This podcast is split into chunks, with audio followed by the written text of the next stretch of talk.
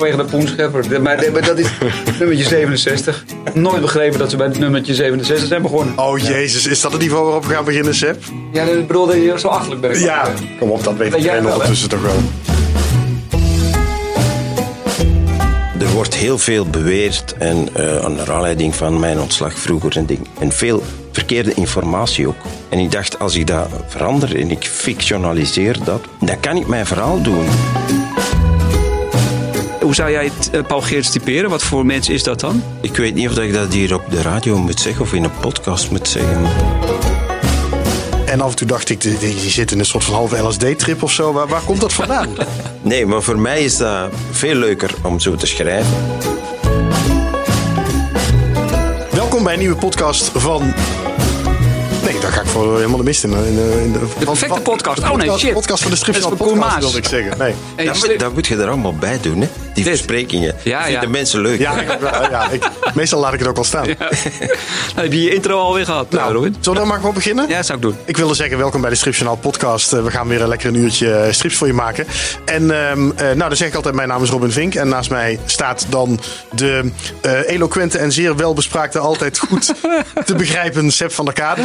Ja. Welkom. ja, leuk. Dat doe je als tegenhanger van de vorige, de vorige podcast. Ja, Dankjewel. Ja, je voelde je toch een beetje... eh, het Onbegrepen. Onbegrepen. Onbegrepen, omdat ik jou onnavolgbaar had genoemd. Ja, ja.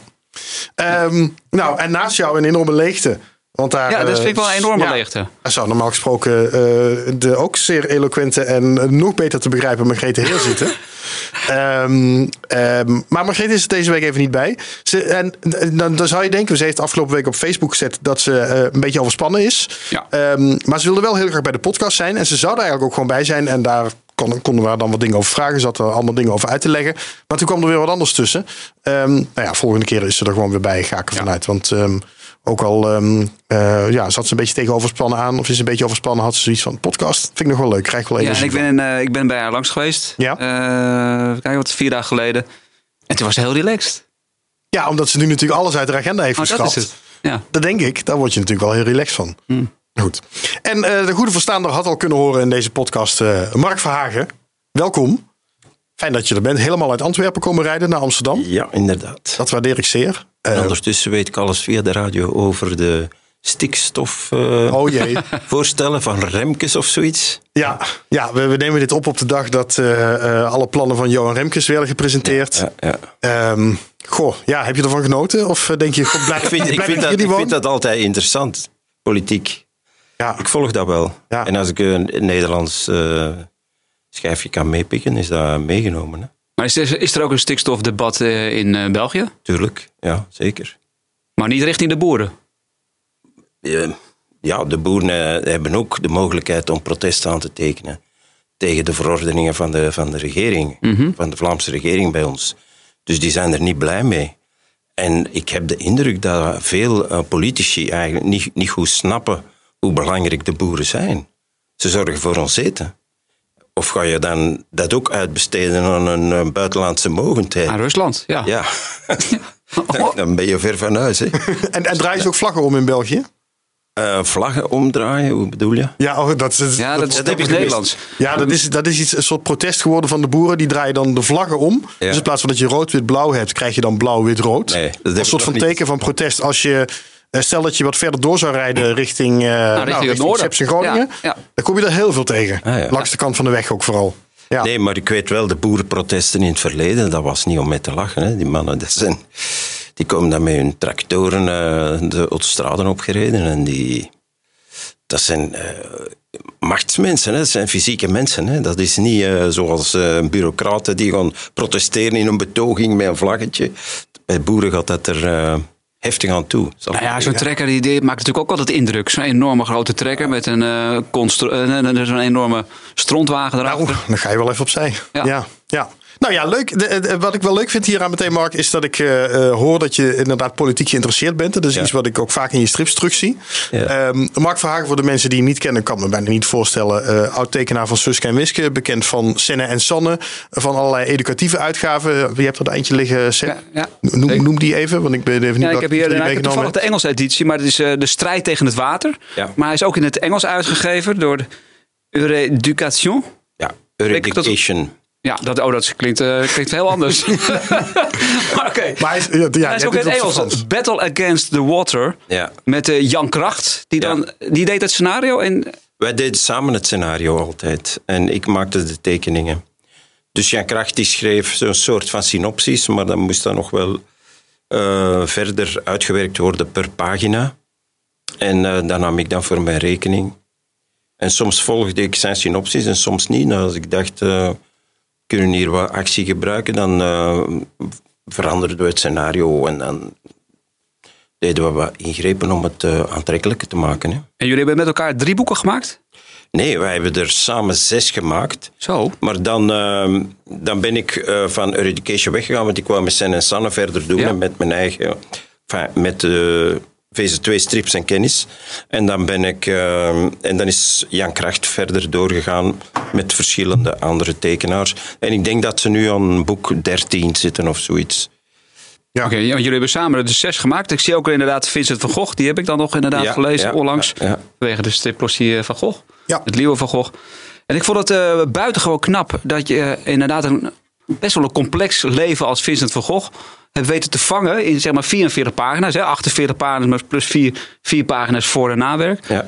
Ja, dat vind ik fenomenaal knap. Om dat ook nog een bepaalde spanning in een verhaal te houden. Ja, ja, en dat is. eh, maar dat is, ja, dat heb ik geleerd door de jaren heen. Om een verhaal op te bouwen rond een spanningsboog. Hè. Ehm, voor Vincent van Gogh hadden wij allebei een voorstel ingediend bij de Stichting van Gogh in Amsterdam. En ehm, de mensen van het museum hadden dan mijn versie gekozen om het verder uit te werken. En eh, ik had direct het gevoel van, laat ons beginnen bij Van Gogh, die terug naar zijn broer gaat in van Gogh. Parijs. Ja. Eh, nadat hij zijn crisis heeft gehad. En van daaruit werken met flashbacks naar het verleden toe. Ja, dan kan je natuurlijk ook wat selectiever te werk gaan. Ja. Want je, laat, je, je gaat terug naar de periodes die jij wil als, eh, als Ja, eh, natuurlijk. En dan, dan focus je op de periodes dat je denkt, dat is belangrijk geweest voor hem. Want hij is ook op een gegeven moment dominee willen worden. Hè? In de Borinage in België, daar bij Charleroi. En, eh, maar hij nam dat heel letterlijk. Hij ging heel armoedig leven. Hij schonk zijn kleren weg en alles. En dat, dat zagen ze eigenlijk niet zitten. Dat was, hij was te doorleefd. Te, hoe zal ik zeggen, te extreem eigenlijk. En dat is dan een mislukking geworden. En dan is hij beginnen tekenen. En zo is hij dan eh, ja, met veel vallen en opstaan een, een naam geworden. Maar die naam die is pas echt beginnen groeien na zijn dood. Hè. Dat Mag ik, eh, voordat we deze podcast gaan vullen met het levensverhaal van Vincent van Gogh, eh, even naar waar we eigenlijk, Ja, eh, ja. Mark, Daar hebben we jou voor, uitgenodigd. Robin. Namelijk Het Beest is Los. Oh ja. Ja, Eh, jouw graphic novel. Ja. Een flinke, ik weet niet of je dat hoort. Ja, ja, kijk, een goede harde kaft. En ook wel behoorlijk dik, hè? Flink boek. Ja, ja. Ja. een behoorlijk boek. Ehm, Hoeveel pagina's, Robin? ja, daar staat, ik zat net even te kijken, maar er staan geen pagina's. Nee, op. maar daar- 216. 216. Oké. Maar waarom geen paginanummer? Want dat viel mij ook als, als eerste Ja. op. Ik denk, wat is dit voor rarigheid? Eh, ja, eh, dat komt omdat ik dat gewoon vergeten ben. Ja, echt waar? ja, ik, eh, maar ik, ik, ik voor kan straf- wel InDesign, we- maar, maar, maar hoe dat je zo'n nummer zet onderaan een pagina... Nee, maar voor straf laten we zo dadelijk even alle pagina's even nummeren. ja, Voor, voor, voor het einde van deze uitzending willen we alle nummers erin. ja. Oh, dan ben ik tegen acht uur nog niet uit. Nou, inderdaad, dat gaat het wel even duren. Ehm, Het boek gaat over eh Floor, een, Ja. een eh, tekenaar die eh, terechtkomt in eh, Studio Kalksteen. Ja. Ehm, en een beetje zijn levensverhaal eh, krijgt ook nog te maken met een, een manisch-depressieve vader, een, een, een depressieve vriendin. Ja. Ehm, als ik het even zo kort samenvat. Ik, ik moet zeggen, toen ik, toen ik het uit had, toen dacht ik wel, wat heb ik nou eigenlijk gelezen? En ik dacht, laat ik die vraag dan maar bij jou neerleggen. Eh, je hebt het eh, twee jaar gelezen uit het verhaal, het levensverhaal van Floor Goedleven. En ehm, je hebt ook flashbacks gelezen naar zijn jeugd. Dus hij heeft inderdaad op een gegeven moment een vriendin. En hij kan niet goed om met die depressie. Dus hij, eh, hij wil niet eigenlijk in dezelfde situatie als zijn moeder terechtkomen, die een heel leven lang met een eh, man heeft moeten leven met een depressie. En dat is hetgeen hem doet besluiten op een gegeven moment om die relatie te verbreken. Daarom heb ik dat er ook in mee in opgenomen. Ehm, ja, wat heb je nu in feite gelezen? Ja, Is, is het een autobiografie? Ja, precies. Dat het is, ehm, semi-biografisch, zeg ik altijd. Dus er zal geen enkele naam inkomen die je in het echte leven kunt vinden. Tenzij dat het over Ronald Reagan gaat of over ehm José Appar, hè, die er ook in komen, of Jan Keulemans. Dat zijn stukjes echte geschiedenis dan. Maar in het, eh, het verhaal van Flor zul je geen echte naam, geen enkele herkenbare naam tegenkomen. Voor de goede orde, het gaat wel over uw vriendin en het gaat wel over uw vader. Ja, dat stukje heb ik er wel in gestoken. Omdat ik vond dat. ehm, ja, veel mensen denken, ah ja, die werkt voor Studio van Steen. Dat is een soort van paradijs. Dat zijn ook allemaal helden, die tekenaars. Maar eh, wij zijn ook mensen. Hè? En wij hebben ook allemaal onze menselijke bagage. Nu, ik heb nooit ehm, zo openlijk gesproken over de ziekte van mijn vader. Ehm, vroeger, ik heb mijn vader wel eens geportretteerd gehad, in, vroeger in mijn underground periode. En dan was ik er best boos op. Hè? Eh, maar de, de jaren, as years go by, hè, begint je daar een andere kijk op te hebben. En eigenlijk, waarom moet ik boos zijn op mijn vader? Hij had een ziekte waar hij niks aan kon doen. Het is gewoon een, een, eh, een stof in de hersenen die hij tekort had. En dat heeft heel wat eh, gezoek van de psychiaters met zich meegebracht van welke med- medicatie moeten we hem geven om hem stabiel te houden. En eh, ja, dat is, hij pakt dan op het laatste lithium, maar dan moest hij regelmatig zijn bloed laten trekken. Om, die waarden moesten echt heel stabiel zijn, want anders ging hij in een manische bui of in een heel depressieve bui. Dus manisch-depressiviteit, wij hebben allemaal hoogtes en laagtes. Hè? Dus wij hebben allemaal dagen dat wij opstaan en we voelen ons niet goed. En wat is dat? Maar bij manisch-depressiviteit zijn die, die laagtes heel diep en die hoogtes heel hoog. En dat is eigenlijk de ziekte waar hij aan leed. Ja, dat, dat zit er ook in. Daar wil ik het straks nog wel even over hebben. Over eh, je vader en je, en je vriendin op dat moment. Eh, maar wat, wat natuurlijk ook heel erg eh, eh, opvalt in dit boek is eh, de studio, de tekenstudio. Ja. Studio Kalksteen. nou ja, je hoeft niet heel ver te bedenken om te denken dat dat Studio Van der Steen is. Ja. Ehm, en je zegt er komen geen, geen echte mensen in en geen echte namen. Maar je kan wel heel makkelijk de mensen eruit pikken. Een, Ja, een ik moet wel... eh, ja, ik heb Paul wel, Geerts eh, en een, ja. en een eh, Eduard Rob, ooit inkter bij eh, Jeff Van der. Steen. Ja. Eh, Chef Kalk, ja, eh, eh, Willy van der Steen zelf. Ehm, nou, la- laat ik het zo zeggen. Wat is, wat, wat, eh, wat is het idee daarachter om dat er zo in te verwerken? Ehm, het idee erachter is eigenlijk ehm, oorspronkelijk dat ik via die kunstmatige constructie, Studio Kalk, toch mijn verhaal zou kunnen doen. Want er, er wordt heel veel beweerd en eh naar aanleiding van mijn ontslag vroeger en, ding, en veel verkeerde informatie ook. En ik dacht, als ik dat verander en ik fictionaliseer dat, want dat heb ik gedaan.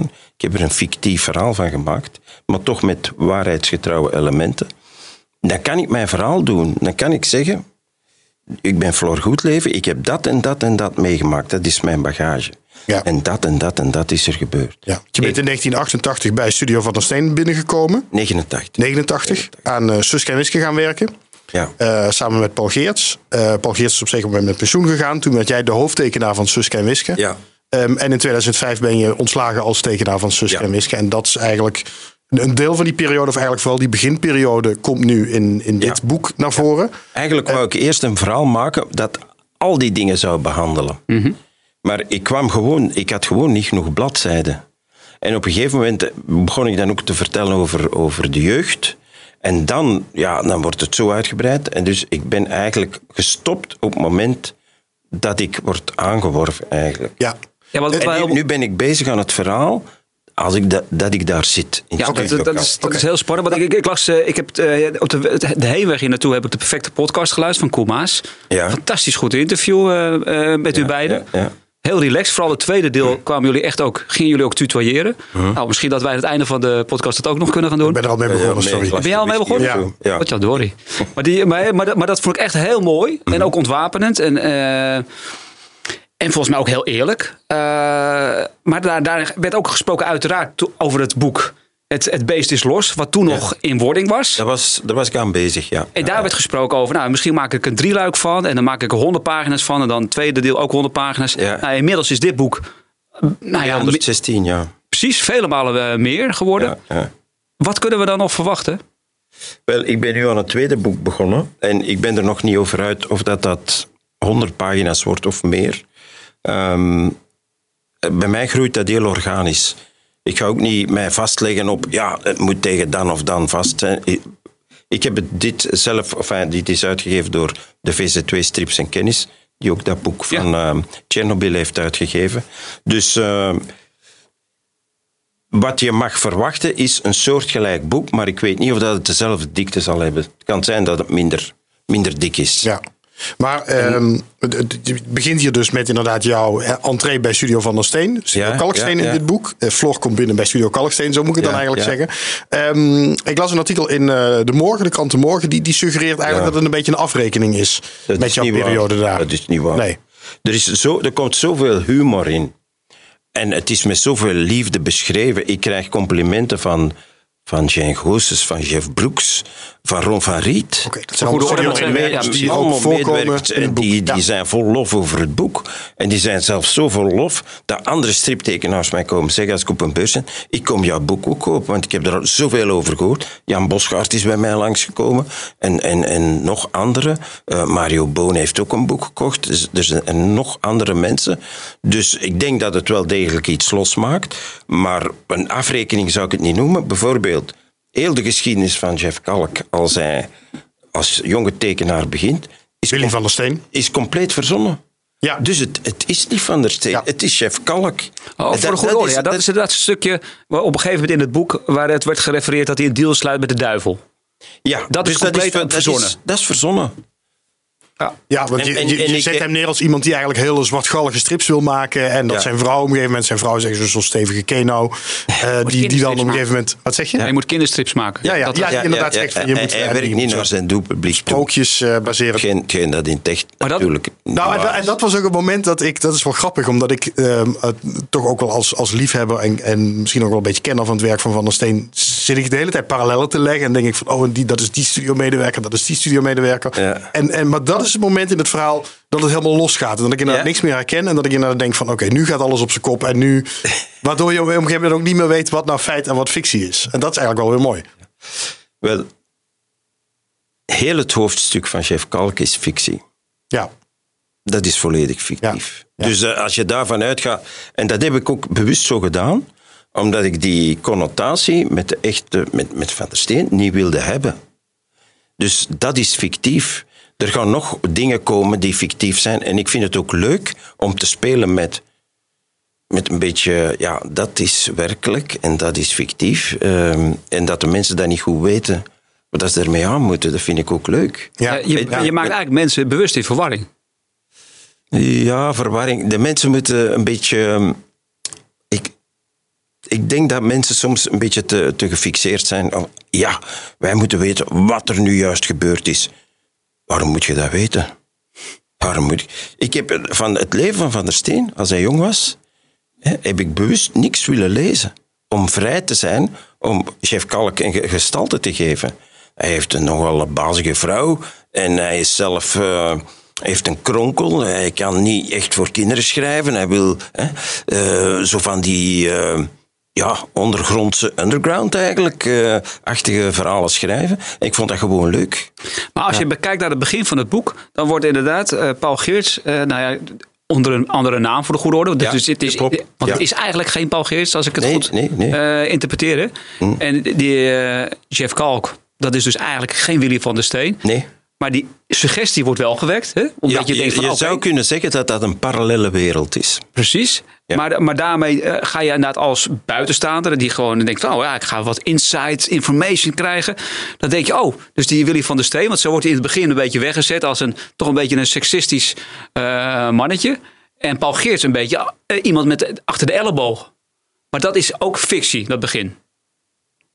Wel, de, de setting is fictief, want de, de studio, zoals die daar staat, ehm, het, dus de villa van Van der Steen, is eigenlijk een gebouw dat staat in Wetteren. Dat is een, een natuureducatief gebouw. hè. Dus dat is, dat is al Dat is fictief. dat is fictief, Ja. dat, is, dat is al vals. Hè? Ja. Eh, en voor de rest speel ik met bepaalde dingen. En er zijn dingen. Ik vind het ook leuk dat mensen dingen kunnen lezen die zeggen: Godverdomme. Die heeft hier iets over mij geschreven, maar de andere mensen dat niet weten. Dat vind ik ook leuk. Dus het is constant een spel Ja, eigenlijk. ja de- Paul, Paul Geerts eh, heeft een rol onder de fantastische naam Hub Hop. Ja, Waar, waar komt de naam Hub Hop vandaan? dat kwam gewoon in mij op. Ik dacht, ik ga die hub noemen. Zo. Want de rest is allemaal een soort verbastering Ja, ja, ja, van, ja, ja, van de ja, echte ja, naam. ja, hè. ja, Dus, ja, eh, ehm, eh, eh, Eduard de Rob eh, wordt eh Bart de Borre, geloof ik, zeg ik aan mijn hoofd. Ja, ja. Eh, nou, en zo, en zo kun je ze een beetje aan elkaar verbinden. Maar ja, Paul Geerts met Hub Hop, dat, dat kwam echt totaal uit de lucht vallen. ja, ja, ja. Maar hoe zou je dat Paul Geerts dan wel omschrijven? Hoe bedoel je? Nou, gewoon als je, je hebt hem meegemaakt. Hè? Je hebt er ook heel prettig een aantal albums meegemaakt. Dat, dat, tenminste, dat proefde ik uit de interview met de perfecte podcast. Dat je ook toch op een plezierige manier een aantal albums samen hebt gemaakt. Ja, ja. Ehm, maar eh, eh, hoe, eh, hoe, typeer jij, hoe zou jij eh, Paul Geerts typeren? Wat voor mens is dat dan? De echte Paul Geerts, dus niet die... eh, Ja. Hm. Ik weet niet of ik dat hier op de radio moet zeggen of in een podcast moet zeggen, maar soms is die echt niet zo aangenaam hoor. Niet naar zijn medewerkers. Het is een man die al het zonlicht op hem wil laten schijnen, maar niet, niet op degene die meewerken aan het product, zal ik zeggen. dus dat is inderdaad, dat, dat komt enigszins dus wel overeen met het begin. Ja. Dat is dus zo'n dingetje. dat is wel dat- wat je proeft uit het boek ook wel. Ja, ja, ja, nou, daarom. Dus de, maar, maar voor de duidelijkheid, voor de lezer die dit boek eh, zeker moet gaan lezen en kopen. Want het is gewoon overal verkrijgbaar. Ja. Ehm, je moet dus eigenlijk heel veel dingen niet per definitie als een waarheid Nee. aannemen. Want er is, er is, is echt, zeg maar, nou ja, ik zeg maar even wat, wij spreken 50% fictie. Er is heel veel fictie in. Maar als ik nu ga zeggen tegen u, kijk, dat is echt gebeurd. Dat is fictie. Dat, dat doe ik liever niet, want dan geef ik mijn geheimen een beetje prijs. Ja. Dus ik laat het aan de lezer over om te bepalen wat eh, zou kunnen zijn. Ja. Dat is zoals bijvoorbeeld, ik had daar net een boek bij over het Ja, Darwin-mysterie. liggen, ja. Ja. maar ik heb het nu terug in mijn wagen gelegd. Ja. Dus dat is eh, waarschijnlijk fictie, maar er komen heel veel waar gebeurde dingen in. Theorie van Darwin wordt uit elkaar gedaan. Zijn eh, familiale situatie, de tocht met de, met de Beagle, eh, kapitein Fitzroy en zo. Al die figuren die komen erin voor. Maar je weet eigenlijk niet juist wat is nu echt gebeurd en wat is de fictie. En moet je dat weten om een goed boek te lezen. Nee, op, het moment dat je, is te beantwoorden. Nee, je hoeft dat niet te weten. op het moment dat je het inderdaad eh, bewust ook aangeeft, het is geromantiseerd. Het is geromantiseerd, het is gefictionaliseerd. Er is een saus over gegoten van, eh, hoe zal ik zeggen, een soort van eh, hier en daar melancholie, hier en daar kolder. En dat duidt dan weer op de ervaring die jij hebt gehad met, wat heb ik nu in feite gelezen? Ja, ja. Het is, het is een afwisseling. ja. Het is een afwisseling van, een, een, eh, iemand heeft eens gezegd, ja, het is eigenlijk een... eh, een wervelwind of een tornado van verschillende gevoelens. Je gaat van heel meelijwekkende dingen naar heel grappige dingen. En dat is, dat is hetgeen dat ik eigenlijk wou maken. Ja, en je zei net, er zijn heel veel uh, oud-studio-medewerkers die uh, gezegd hebben dat ze het heel leuk vonden. Ja. Het is ook leuk vonden dat ze erin zaten. Ja. Heb je van Paul Geerts een reactie gehad? Ja, voor. ik heb onrechtstreeks, onrechtstreeks heb ik een reactie gehad. En eh, iemand vroeg hem, wat vond je van dat boek van Mark Vragen? En hij zei, ik vond het goed getekend. dus ik vind het prima, hè. Dus ik heb het goed gedaan, hè. Ja, Ja, en, ja. en, en eh, eh, ja, ik wil eigenlijk vragen hoe is je verstandhouding nu met Paul Geerts? Maar dat het Maar klinkt niet alsof is, het heel er, warm is is. eigenlijk, er is eigenlijk geen verstandhouding, hè. ook nooit Eh, geweest. mm, Jawel, maar ik ben daar dan bij de studio weggestuurd. En naar ik heb horen vertellen, kwam hij heel triomfantelijk standaarduitgeverij binnengewandeld. Dus dat, als je zoiets hoort, dan, dan breekt alles. Hè. Waar is het dan misgegaan tussen jullie? Want op zich begon het als een goede tandem volgens mij. Uh, ik denk dat hij op een gegeven moment, als toen dat ik mijn ontslag kreeg, dat hij gewoon de, stu- de kant van familie van der Steen heeft gekozen. En hij heeft gezegd, ja, ik heb ook problemen gehad met Mark. Punt. Ja, we hebben eens een meningsverschil gehad. Dat heeft iedereen wel eens in een werksituatie. Dus hij heeft die kant gekozen, omdat, zo zit hij wel in elkaar, hij daar het meeste profijt uit kon trekken. Wat u eh, in een interview heel mooi zei met eh Koen Maas, die, die refereer ik toch weer eventjes aan. Ehm, dat iedereen die vanuit de studio, of tenminste veel mensen die bij de eh, studio van de Steen vertrekken, dat ze toch op een, of andere manier dan de beschadigd vertrekken. Want dat, en dat gold ook voor Paul Geerts, als ik het weer zo vrij ben om dat op die manier te interpreteren. Ja, maar iedereen is. kijk, ehm Suske en is heel groot. Hè? En voor één persoon om dat te dragen is heel zwaar. Dus je krijgt dan op een gegeven moment de illusie dat jij de man bent die de lijnen uitzet. Maar dat wordt dan ineens afgenomen of je wordt in je vrijheid beperkt. En dan voel je je eigenlijk niet goed meer. Want je bent een artiest en je wil die vrijheid. En als je dan op een manier wordt afgedankt zoals Geerts of ik, ja, dan kom je daar beschadigd uit. Ja. Dat kan niet anders. Ja, ik heb van Paul Geerts een keer, of, of het zat, ik heb het ergens ook gehoord of gelezen dat hij, ik weet niet meer waar ik, waar ik het nou vandaan had, maar dat hij aan het eind echt alleen nog maar een beetje de post had open te maken. En eh, Ja, hij is teruggefloten door, eh, door de erven. ja, Hij is teruggefloten en ik mag eigenlijk niks zeggen over de huidige studio, maar er, zijn, er is met ter oren gekomen dat er ook veranderingen moeten gebeuren aan de reeks, waar dat de tekenaars het soms niet achter staan, maar ze worden verplicht. Of het is ontslag. er moeten nu nog dingen veranderd worden aan de reeks zoals die nu is. Ja, daar ga ik niks over zeggen. Nee. Bij, maar dat is hetgeen dat mij ter oren is gekomen. En dat was een belangrijk persoon die dat zei, dus ik geloof dat wel. En maar, maar, maar- maar waar ik altijd, dat is, dat is toch even, eh, gewoon wederom hè, als leek kijken naar de hele situatie. Ik denk dan altijd, wie, wie is er eigenlijk de eh aan zet? Hè? Wie, wie, wie stuurt? Is dat nou, zijn dat nou de erf of is het nou de standaard Wel, uitgeverij? tot, eh, totdat Paul Geerts het deed, was dat Paul Geerts eigenlijk was de belangrijke man. Hè? Na het Dat- overlijden van Van der Steen. Wat? Na het overlijden van Van der Steen, eh, ja. ja. Maar als je weet dat Van der Steen overleden is in 1990 ehm, en dat de erven eigenlijk eh, daarna eigenlijk de macht hebben genomen, toen dat ik het begon te doen, dan dacht ik het in dezelfde lijn te doen. Maar dat, dat, dat wilden zij niet, begrijp je? En dan hebben zij... dus, ja, maar in dezelfde lijn van Paul Geerts, of niet? Wat blieft? In dezelfde lijn van Paul Geerts? Ja, ik wou gewoon eh, zelf de ideeën aanbrengen. en Oké, ja. Dus Voilà. een stukje vrijheid. Dus een beetje sturend. Hè? Maar dat, dat, dat werd niet meer, dat wilden ze niet meer. Ze wilden geen situatie Geerts niet meer. Dat wilden ze niet meer. Dat was gedaan. Daar geen sprake van. Als ze voelden dat, dat ik ook eh, zo'n soort van vrijheid wilde, no passaran. Ah. Begrijp je? ja. Ja. En, en kijk je wel met, met warme gevoelens terug op die periode bij Studio Van der Steen of helemaal niet? Ehm goh. Warme gevoelens. Eh, het was een, eigenlijk een keiharde periode. We moesten keihard werken. Je hebt ruim 60 albums aan meegewerkt. 31, 65. 65, 31 zelf geschreven. Zelf geschreven en getekend, maar ik heb er eh, meer dan 31 getekend, want ik heb ook het Aruba-dossier getekend eh, van het verhaal van Reinaard de Vos en ehm, wacht, hè, de Scherpe Schorpioen heb ik ook getekend. En ehm, ja, dan is er nog één dat me nu ontsnapt. Dus ik heb er wel een 36 zelf getekend. Ja, dus een, een, een, Waarvan- een wezenlijk, eh, wezenlijk aandeel in het Ja, hele ja. Suske oeuvre. Ja, ja. Maar dan, dan inderdaad terug naar de vraag van de warme gevoelens. Dat moet dan toch geweest zijn? Ja, die, ik vond verhalen maken en schrijven en dialogen schrijven, dat vond ik heel leuk. Dat was heel leuk. Het voordeel daarvan was, je had een cast die zijn eh, deugdelijkheid al bewezen had. Hè. Je had eh, een heel sterke Jerome, een vrij eh, arrogante, maar domme Lambiek. Je had Sidonie, Suske en Wiske.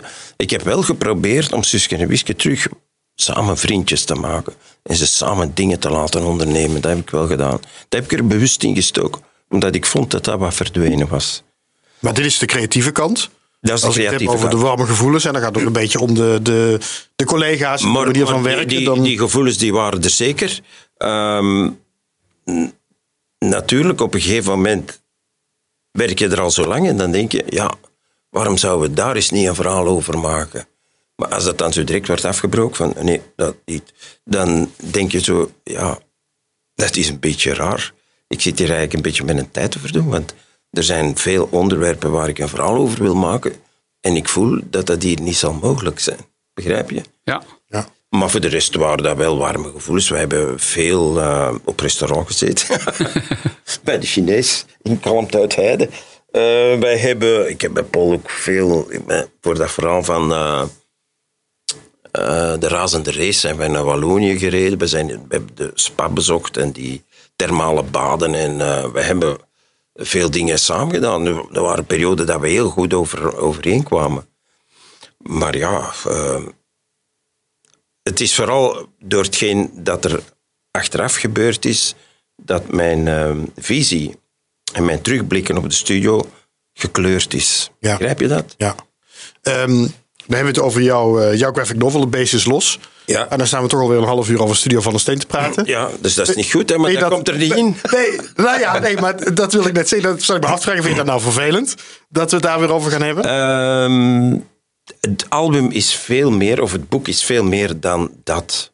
Ja. En dat heb ik ook tegen Seb gezegd. Het gaat ook over het gevoelsleven van Floor Goedleven, maar ook zijn zoektocht naar werk. Want op een gegeven moment werkt hij voor Stilo-film, dat in feite penfilm was in Gent. Die zijn inderdaad failliet gegaan op een gegeven moment. En dan moet hij zoeken naar andere opdrachten. En hij komt met van allerlei eh, ja, rare figuren in contact. En dat vond ik wel leuk om te vertellen. Ja. Dus, Maar, maar snap je dat, dat op het moment dat je dus de eh studiomedewerkers er eigenlijk heel herkenbaar inzet en allerlei situaties, dat het, dat het weer heel erg daarover gaat? Ja, maar nog eens. Ten eerste, ik vermeld geen namen. Ten tweede, sommige passages die ik vertel zijn een beetje aangedikt. Dus wat is Of waarheid, verzonnen. hè? In, het kader Of, van de... Ja. of, of verzonnen, in, in het geval van Chef Kalk. precies. Volledig Ja. verzonnen. Ja. Dus eh, Nee, maar, maar wat ik, één één ding wil ik toch inderdaad wel eh, even ook benoemd hebben. Ja. Eh, Mark, wat je zegt inderdaad. eh, het zijn verzonnen, verzonnen figuren. ja. Maar dan moet je andere namen gebruiken. Weet je, dan had je niet Jeff, Jeff Kalf moeten noemen. Want iedereen die gaat het transformeren, omzetten naar Willy van der Steen.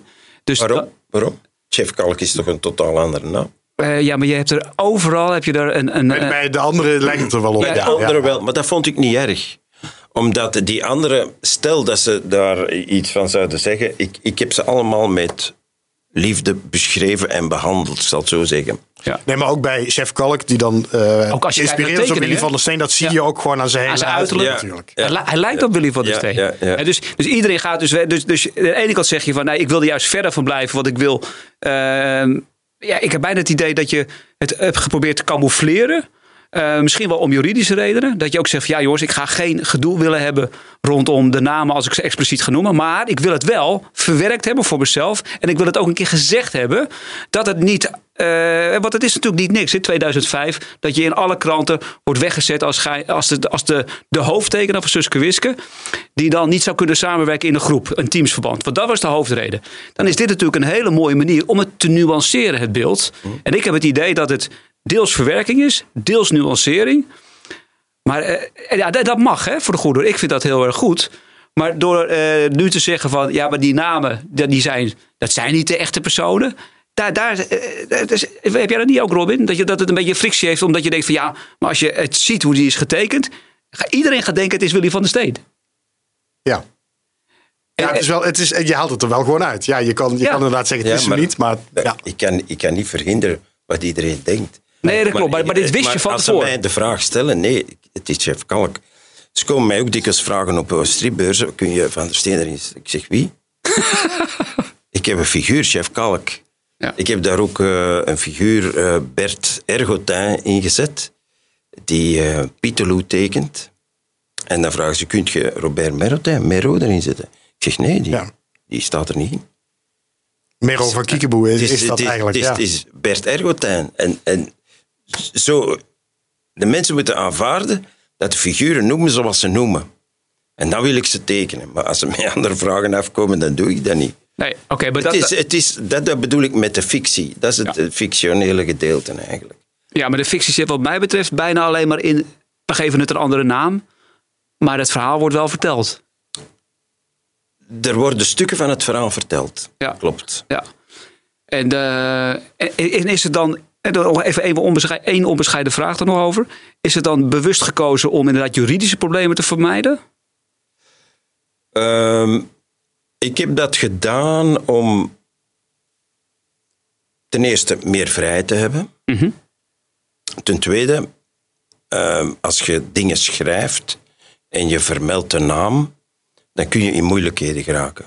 Dus daarmee heb ik het ook zelf uitgegeven. Ik wou niet dat een uitgeverij, gelijk bijvoorbeeld ehm, eh, de uitgeverij van de strip eh Tweedaags in Wilrijk, eh, dat zou uitgeven en dat ze in moeilijkheden zou komen. Dat wou ik niet. Dus een van de redenen dat je het in eigen beheer hebt uitgegeven. Hè? Ja. Want, want die uitgeverij heet VZW dan.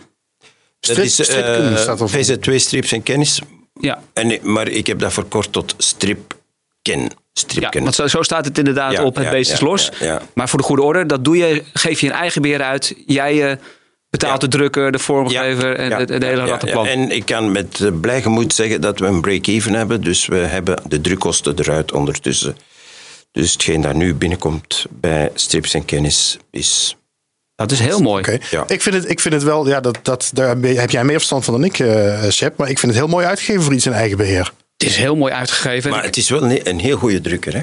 Het is eh, die keuren in Brugge die veel ehm, buitenlandse artiesten hun werken uitgeven. Het is ook, Maar- het- je hebt ook geen goedkoop papier gebruikt. Hè? Nee, geen nee. goedkoop papier. Het is genaaid gebonden. Geen kapitaalbandje, Mark. Dat is dan weer jammer. Ja, Maar, maar voor de rest... een eh, kapitaalbandje? Ga ja, kapitaalbandje. Dat zit in- altijd in de rug. Oké. ja, ja. Dat had je leuk rood kunnen maken als een kleine hint. Hè? Maar, die, maar eh, wat ik, wat ik één opmerking, ik vind het prachtig uitzien.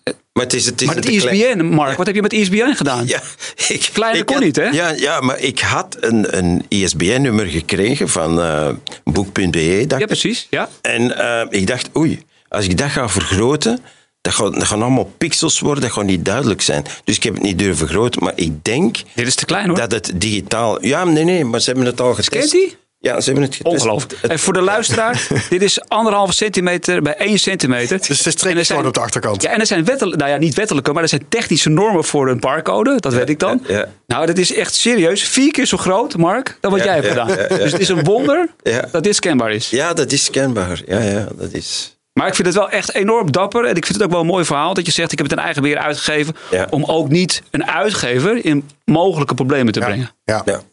Ik sta me nog af te vragen, Mark. Ik, ehm, eh, wat, wat heeft die hele periode, die hele Studio van der Steen periode, die toch altijd een beetje eh, weer terugkomt, wat heeft die jou gebracht? Of wat heb je ervan geleerd?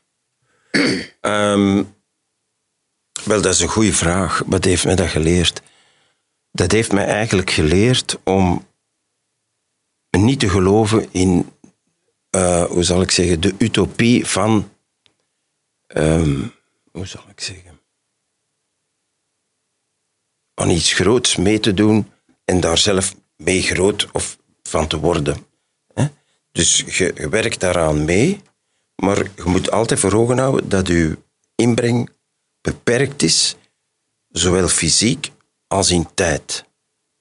En dat heb ik daardoor geleerd. Ja, althans, Ik heb, ja, en ik heb ook deze studio. ja, en ik heb ook geleerd dat ehm, te veel stress, dat dat, eh, ja, dat, dat een mens kan kapotmaken.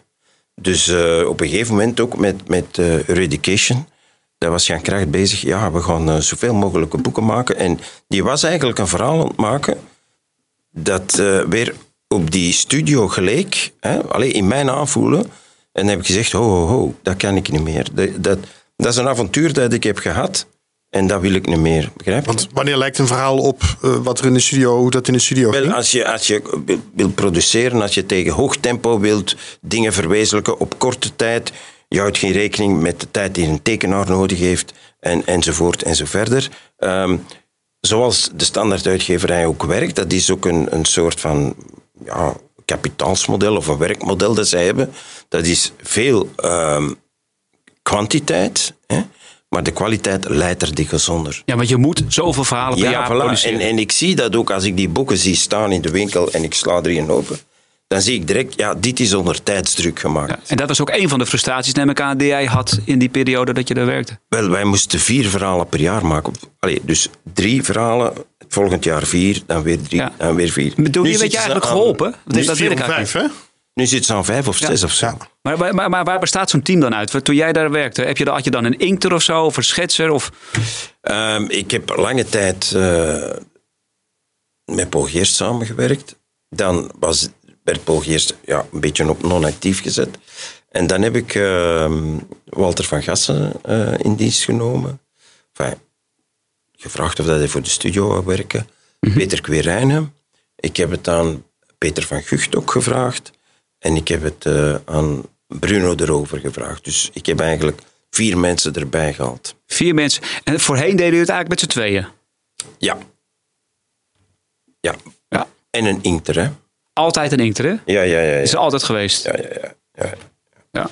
Ehm, ik, ik ben nog wel benieuwd naar het En andere... een- iemand die de letters zet. Dat was Lilian De letteraar. Kopers. Ja, ja. Oh, dat ging nogal matig natuurlijk in die tijd. Dus, dus dat was, Ja. eh, wij zaten toen met vier eigenlijk. Ja. Ja. Fulltime. Ja.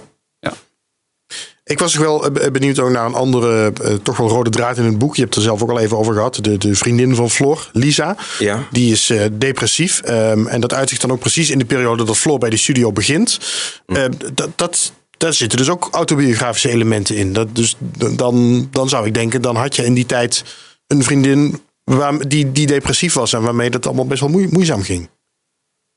Ja, dat was, eigenlijk, dat, was eigenlijk, dat was eigenlijk ervoor, hè? Dat we ervoor waren, die problemen. Ja, voordat, voordat je bij de studio van de Steen ging werken. Ja. Ja, Want juist op het moment dat je er ging beginnen, toen was het weer... eh, dan was was dat gestabiliseerd. Ja, ja. Hè? Maar in detail heb ik dat niet verteld. Ik heb er een beetje een romantisch ding van gemaakt. zijn jullie trouwens nog samen? Of is het... Nee, nee, nee. Nee. nee, nee, nee. Hebben we nou weer... Maar dat was is- dat, dat weer is- een spoiler? Of, eh? Dat is, voor, nee, nee. dat is voor een volgend album. Ja, dat is een spoiler. Ja, dat is, Ja, Een spoiler, ja. misschien moet ik die er dan maar gewoon uitknippen. ja, maar ja. ja. Ja. Nee, ik zou erin laten. Nee, ik heb, eh, ik heb eh, zelf voor de kinderen gezorgd. Hè. Zij is... eh, Ja, Ja. dat is voor een volgend boek. Ja, Ja. Maar, ja, maar, maar die komt er wel aan. Hè? En Ja, maar dat, zal, dat, dat verhaal zal ook niet het volgende boek zijn. dat is deel zal- 3. Dat zal voor deel 3 zijn, waarschijnlijk. En dan, en dan, Als en, ik dat haal, hè. Want ik ben ook al niet zo jong je meer. bent nu 65. Want hoe lang heb je hier aan gewerkt? In totaal denk ik toch zes à zeven jaar. Oeh, dat is wel flink, ja. Maar- Ja, tussen andere Maar werkzaamheden door. ik heb Chernobyl er tussendoor. Precies. Senna Ik heb eh, de geschiedenis van de gitaar er ook tussendoor gedaan. Ehm, nog, nog opdrachten voor ehm, Nelson, eh, een reclamebedrijf in Leuven. Eh, dus ik heb er nog van alles tussendoor gedaan.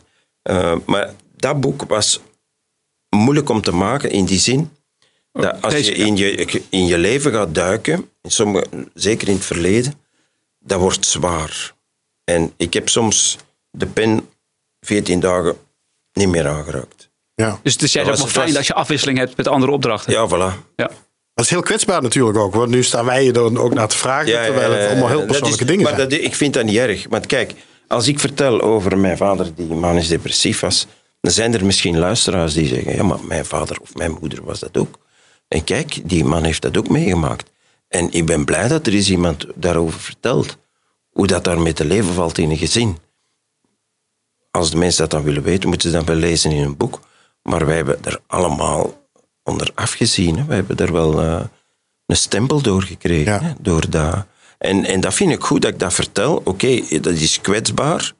Maar dat, ik vind dat niet erg dat dat kwetsbaar is. Ik vind dat dat mag verteld worden. Ja. Omdat bijvoorbeeld Julia Schoenaars, een bekende acteur bij ons, die, is ook, die was ook manisch depressief.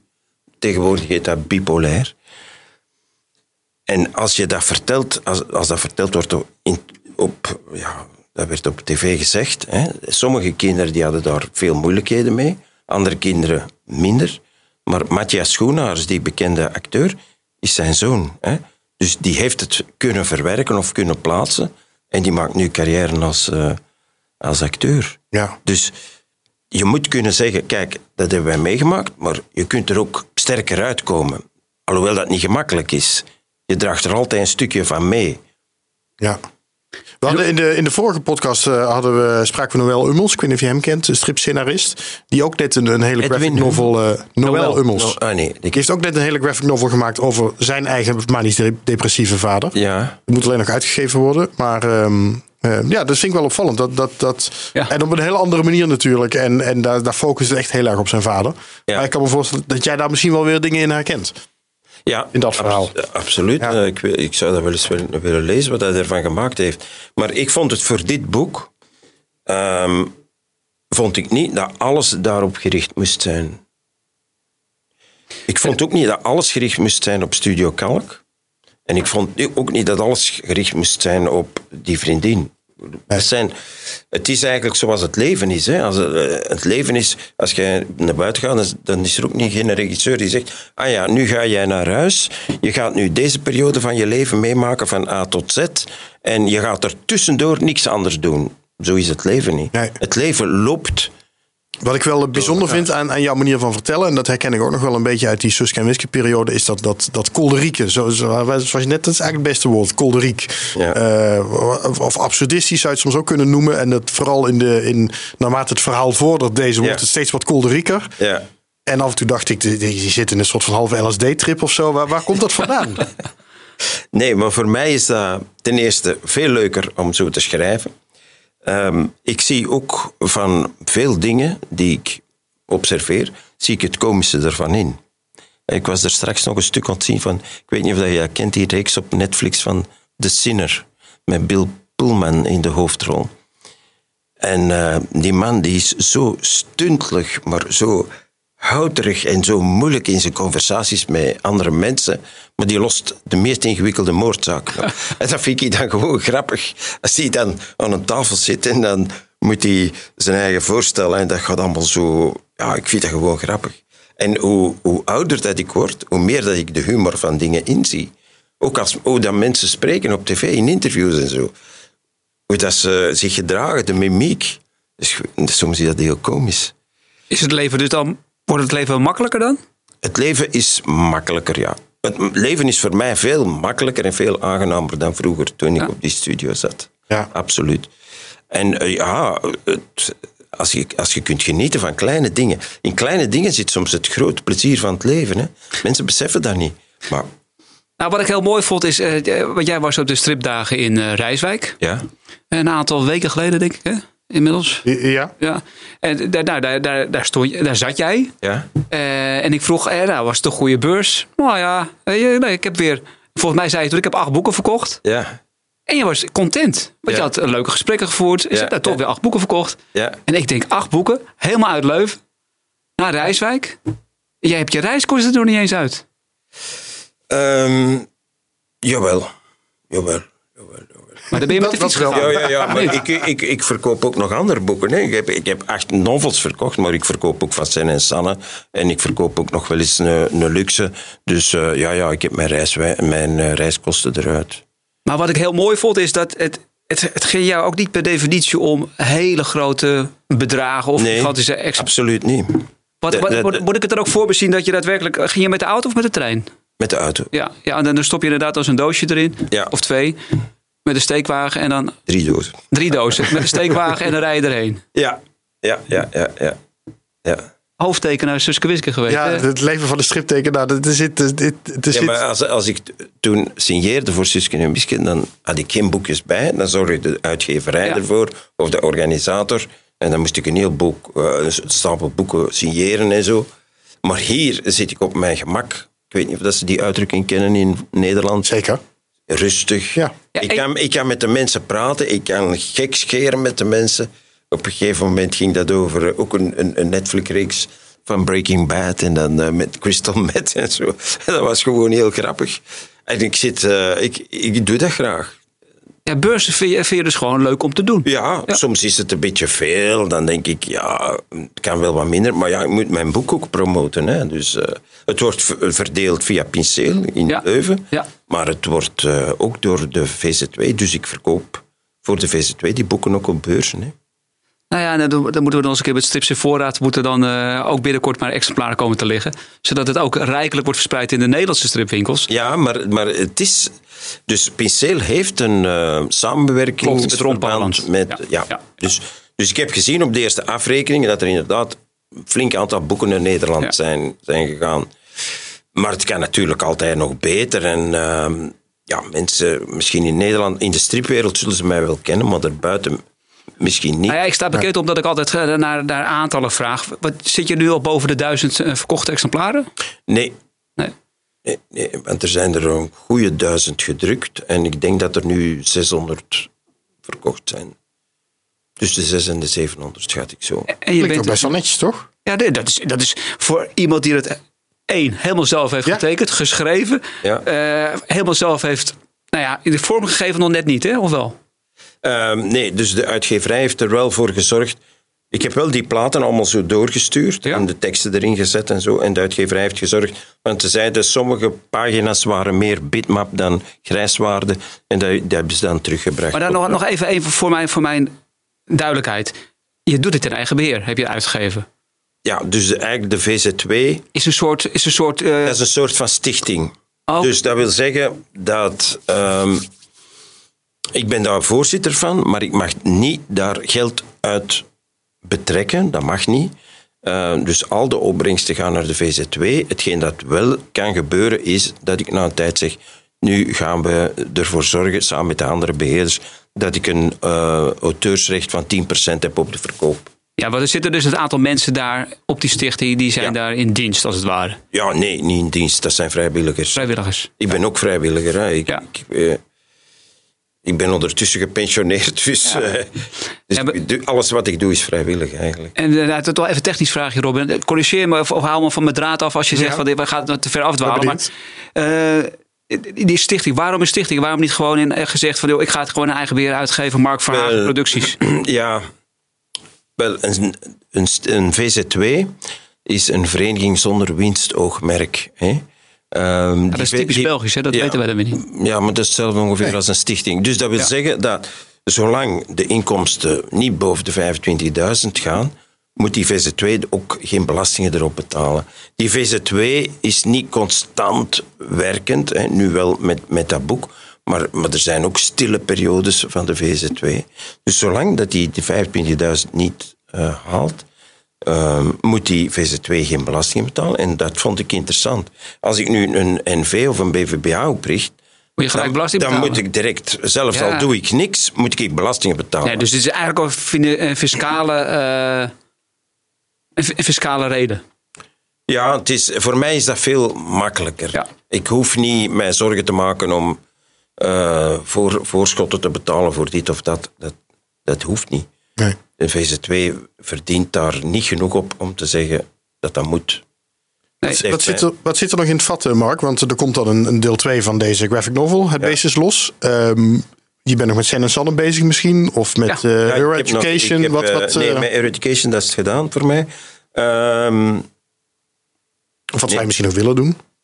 Ja, maar ik, ik, ik, ik ga dat niet vertellen, want als ik Oh, dat vertel, dan zegt iedereen, "Hé, wanneer komt Ja, dat dat uit? is waar, dat is Ja, waar. Ik heb nog wel eh, een aantal ideeën. Voor Ja, Sen maar- en Sanne. dat wou ik zeggen. De Sarda gaat toch door? Ja, ja, ja, ja, Ja. dat is niet gedaan. Nee, precies. Niet gedaan.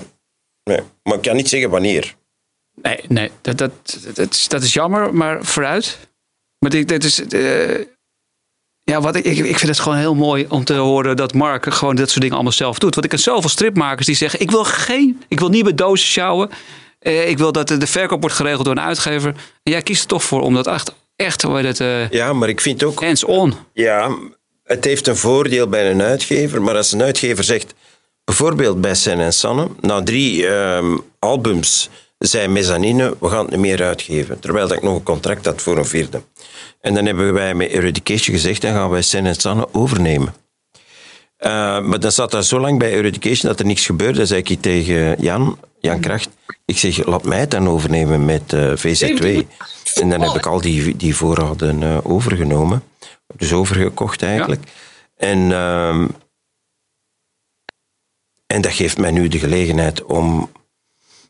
Als ik een Sanne, als er iemand met een voorstel komt, ik vind dat interessant. Zo bijvoorbeeld de, de Chernobyl-kinderen. Ik doe het gewoon. Ik moet niet meer vragen aan de, aan de uitgeverij. Mag ik alsjeblieft nog een Sen en Sanne maken? Want dan gaat hij waarschijnlijk nee zeggen, want de, de verkoop is niet goed genoeg. En dan zeg ik, nee, de- ik, die, die mensen hebben die een boek gedrukt. Ook, ook mijn versie, enfin, de versie van VZ2 Strips en Kennis. En dat is prima zo. Ja, dus, de, ik- ker- dus, de, dus de kern is eigenlijk gewoon: je hebt je vrijheid teruggevonden. Ja, voilà. Als Ja. ik zeg morgen, ik, ik ga een nieuwe scène samen maken over dat onderwerp. Dan ga je dat doen. Dan ga, dan ga ik dat doen. Ja. Ga ik mensen benaderen. En En niemand die je gaat sturen en gaat zeggen: dat mag niemand wel, gaat dat mag zeggen, oh nee, nee, nee, dat willen wij niet meer. Dat vind ik zo jammer aan striptekenaars. Een reeks stopt soms heel plots. Mhm. En zij hebben zelfs de rechten op hun figuren niet meer, want die liggen bij de uitgeverij. Dat was bij mij ook met, met, met Suske en Wiske. Dat stopte van de ene dag op de andere. Ik kon niet meer naar beurzen gaan, want dat werd toen in die periode niet geapprecieerd. Hè. Dus ik had niks. Hè. En dan ben ik direct begonnen met Sen en San, met eh, Rebecca R. En wat voor de goede orde, je mag voor de Suske Wiske mag je geen eh, mooie tekenplaten maken op een beurs en dan verkopen. Nee, Formeel niet in ieder geval. Nog steeds niet. Eh, ik mag wel tekeningen maken. Er is een akkoord gesloten. Ja, ja, ja. En die mag je dus ook verkopen. Eh, verkopen, de meeste maak ik gratis. Ja. Maar- is dat ook precies de, de, de scheidslijn? Dat als je het inderdaad gratis doet, dan mag het wel. Maar op het moment dat je een hele mooie Foucault tekening maakt van Suske Wiske met Sidonia erbij en Er zijn, er zijn mensen die, ehm, veel mensen die Suskes en Wiskes tekenen op beurzen. Ja.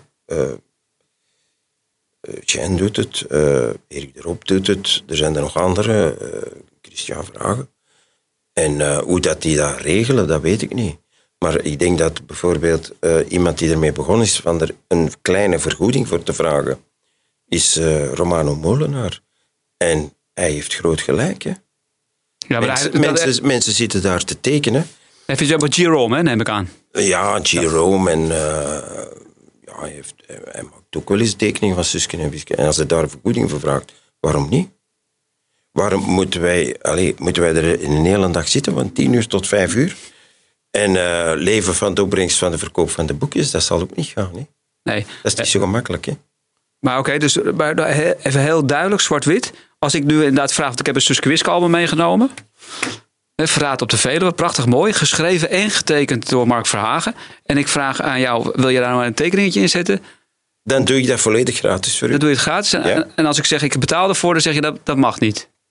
En als je zegt, als je zegt ik zeg, betaal- ja, maar ik betaal ervoor.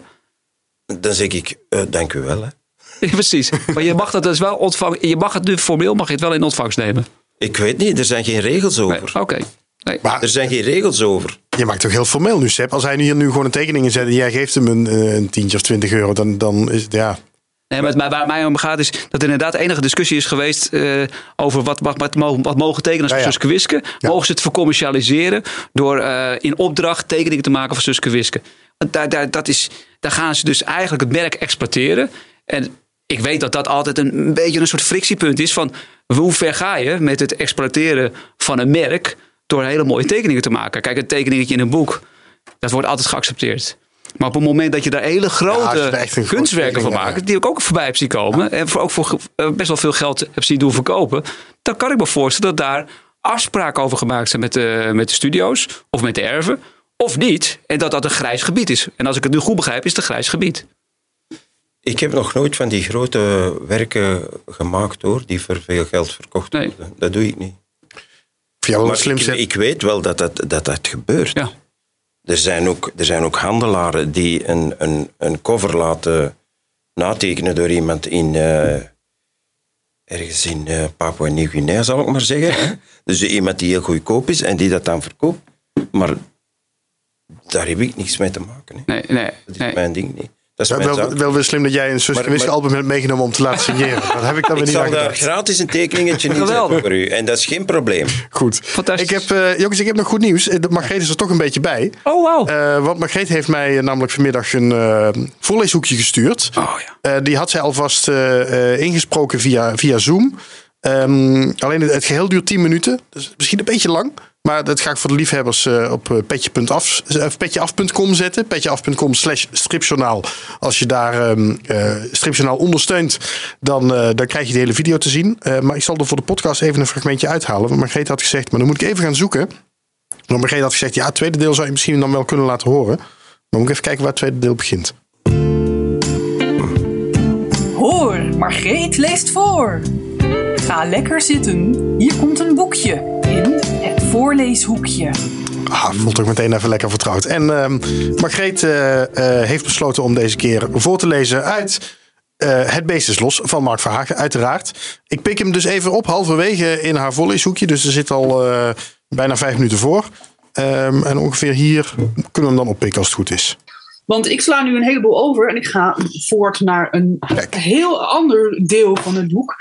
Ehm, dit boek heeft allerlei verschillende eh, lagen, van ja, semi-autobiografisch tot fantasy, tot eh, ehm, eh, toch wel, denk ik, eh, ehm, aardig, aardig accurate verslagleggingen van hoe het op de studio toeging. Maar dit deel is ook weer heel curieus. Het gaat over de biografie van Jeff Kalk, die niet Willy van der Steen is. Denk erom, lu- luisteraars, niet eh, door elkaar halen.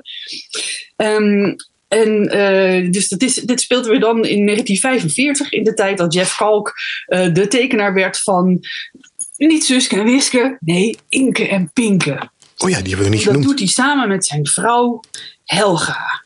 Helga. Eh, die is van Hallo, heeft Hallo. hij een pact met de duivel ges- gesloten, waardoor hij de figuurtjes uit zijn mouw schudt, letterlijk.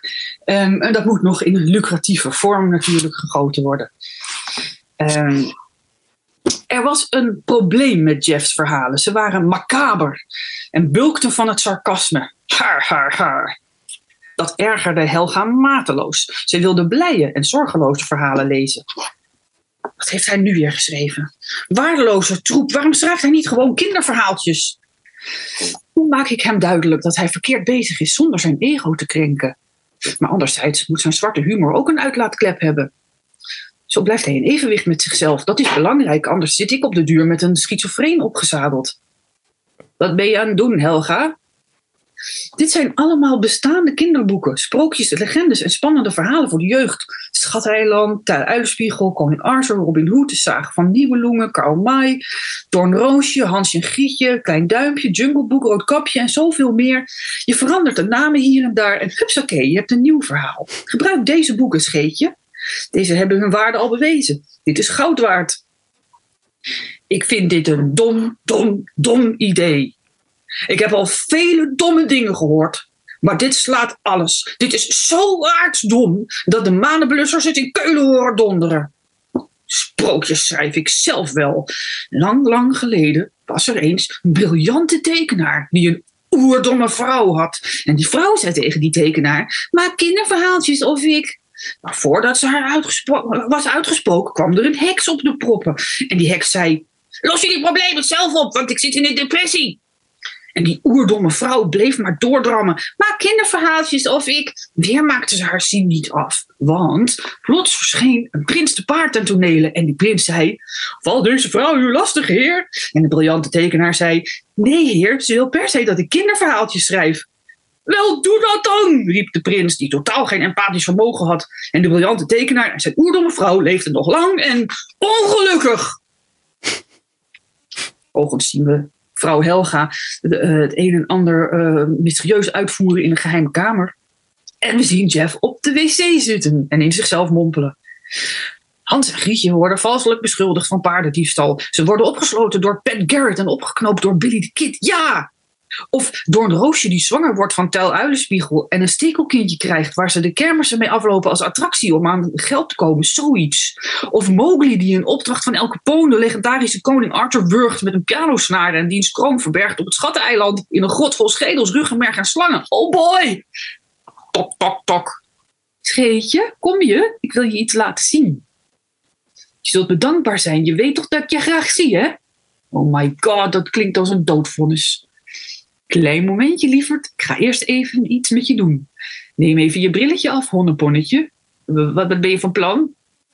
Jouw blinddoeken, hè? Dan is de verrassing groter. Vermoed je al iets? Waar ben je? Ik ben hier, ik sta vlak voor je.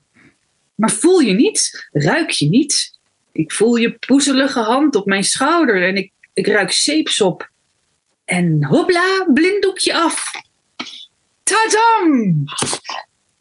En dan volgt er echt een super mooie plaat.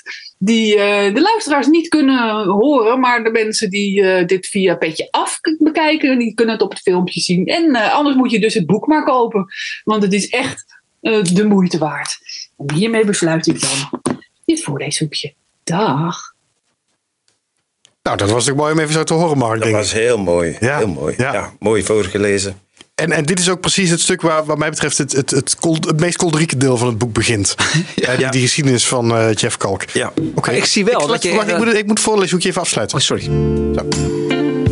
Dat was het weer. Tot de volgende keer bij het voorleeshoekje van Margreet de Heer. Nu mag je, Seb.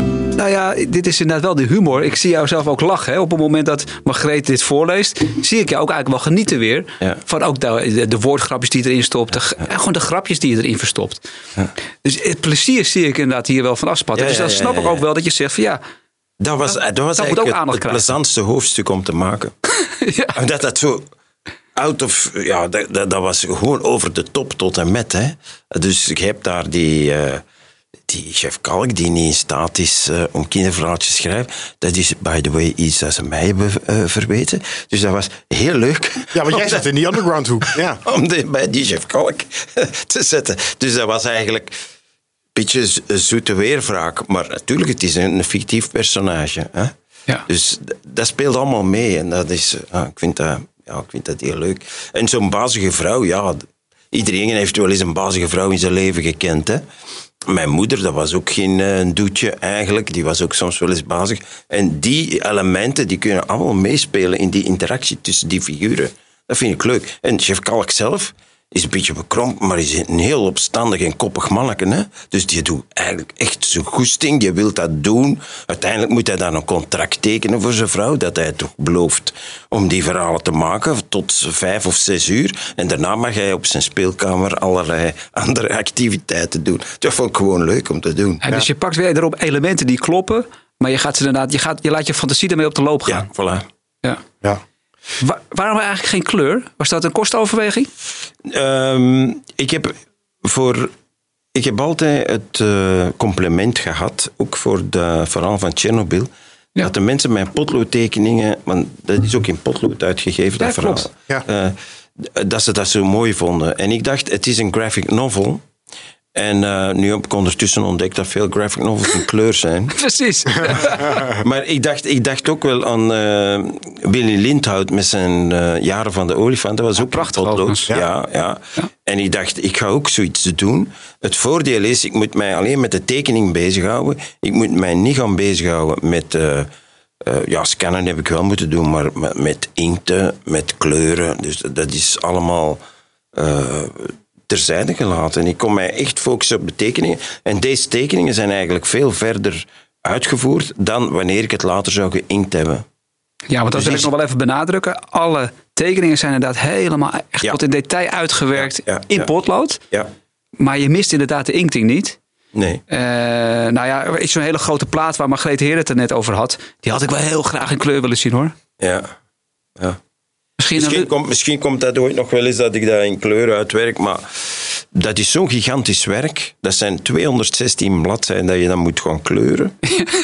Ja, of alleen die ene pagina inderdaad. Daar Een beetje zoals, zoals de daar- ben je een vroeger, half jaar mee bezig, hè? Nee, precies. Nou, maar wat, wat wat Robin zegt. Eh, Af en toe een hele mooie plaat eruit halen. Wat ze vroeger ook deden. Echt van die hele mooie platen. Ja. Een stuk of vijf. Beetje zoals vroeger een kuifje. en die Ja. in kleur. En die in kleur. Ja, ja. Wat, wat dan hou dat, je... is, dat is in Kuifje nooit gebeurd. Ja, die, die, die oude zwart-wit uitgaven, was Ja? er toch Ja. dan af en toe één plaat in pagina. kleur? Ja, ja, ja, ja, ja. En Dat is maakt- een idee, dat is een idee. Ja. Nou ja, ik begrijp dat... Zet, zet je wel weer aan het werk hoor. Ja, nou ja, de, de, de, duizend is bijna bereikt. Dus er is binnenkort ruimte voor een heruitgave. Ja, ja, ja. Dan zou ik zeggen, doe er een paar mooie spreads in kleur.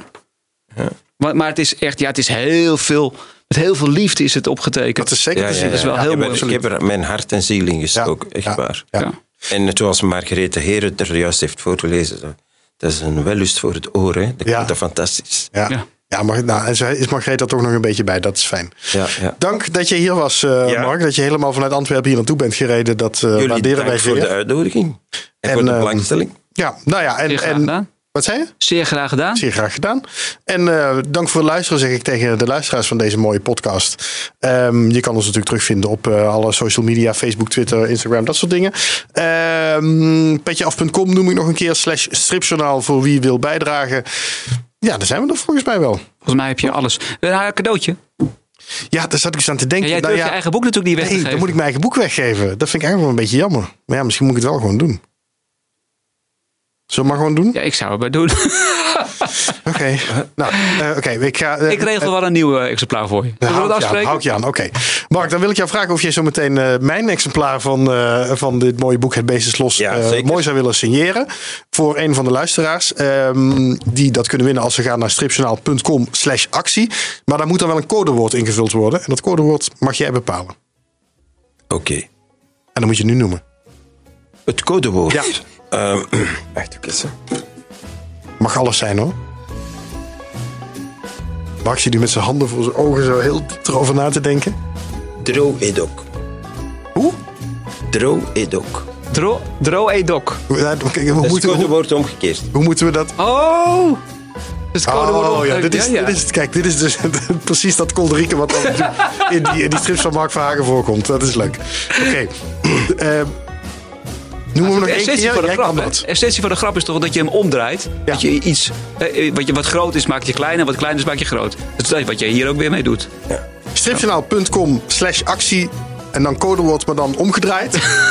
Jij moet hem nog een keer noemen, Mark. Ik krijg het er niet uit. Dro-edok. Dro Eh, en dan eh, kun je eh, het beest is los van Mark Vragen mooi gesigneerd winnen. En ehm, ja, het is, wel, het is wel een bijzonder boek. Het is wel een aanrader. Ik verwacht heel veel eh, reacties op dit boek. Goed. Oké, merci. Nou, dat, dat hoop ik ook. Merci, Dat denk ik hè. wel. Dank. En ehm, tot de volgende keer. Tot de volgende keer. Oké. Ik zorg dat jij een, een ander exemplaar krijgt. En ik zal dan ook wel... eh, wat ik, ik, Ah, is het, is het dat exemplaar dat je Ja, daar dat is echt mijn eigen ja, dat is Oei, oei, oei, oei.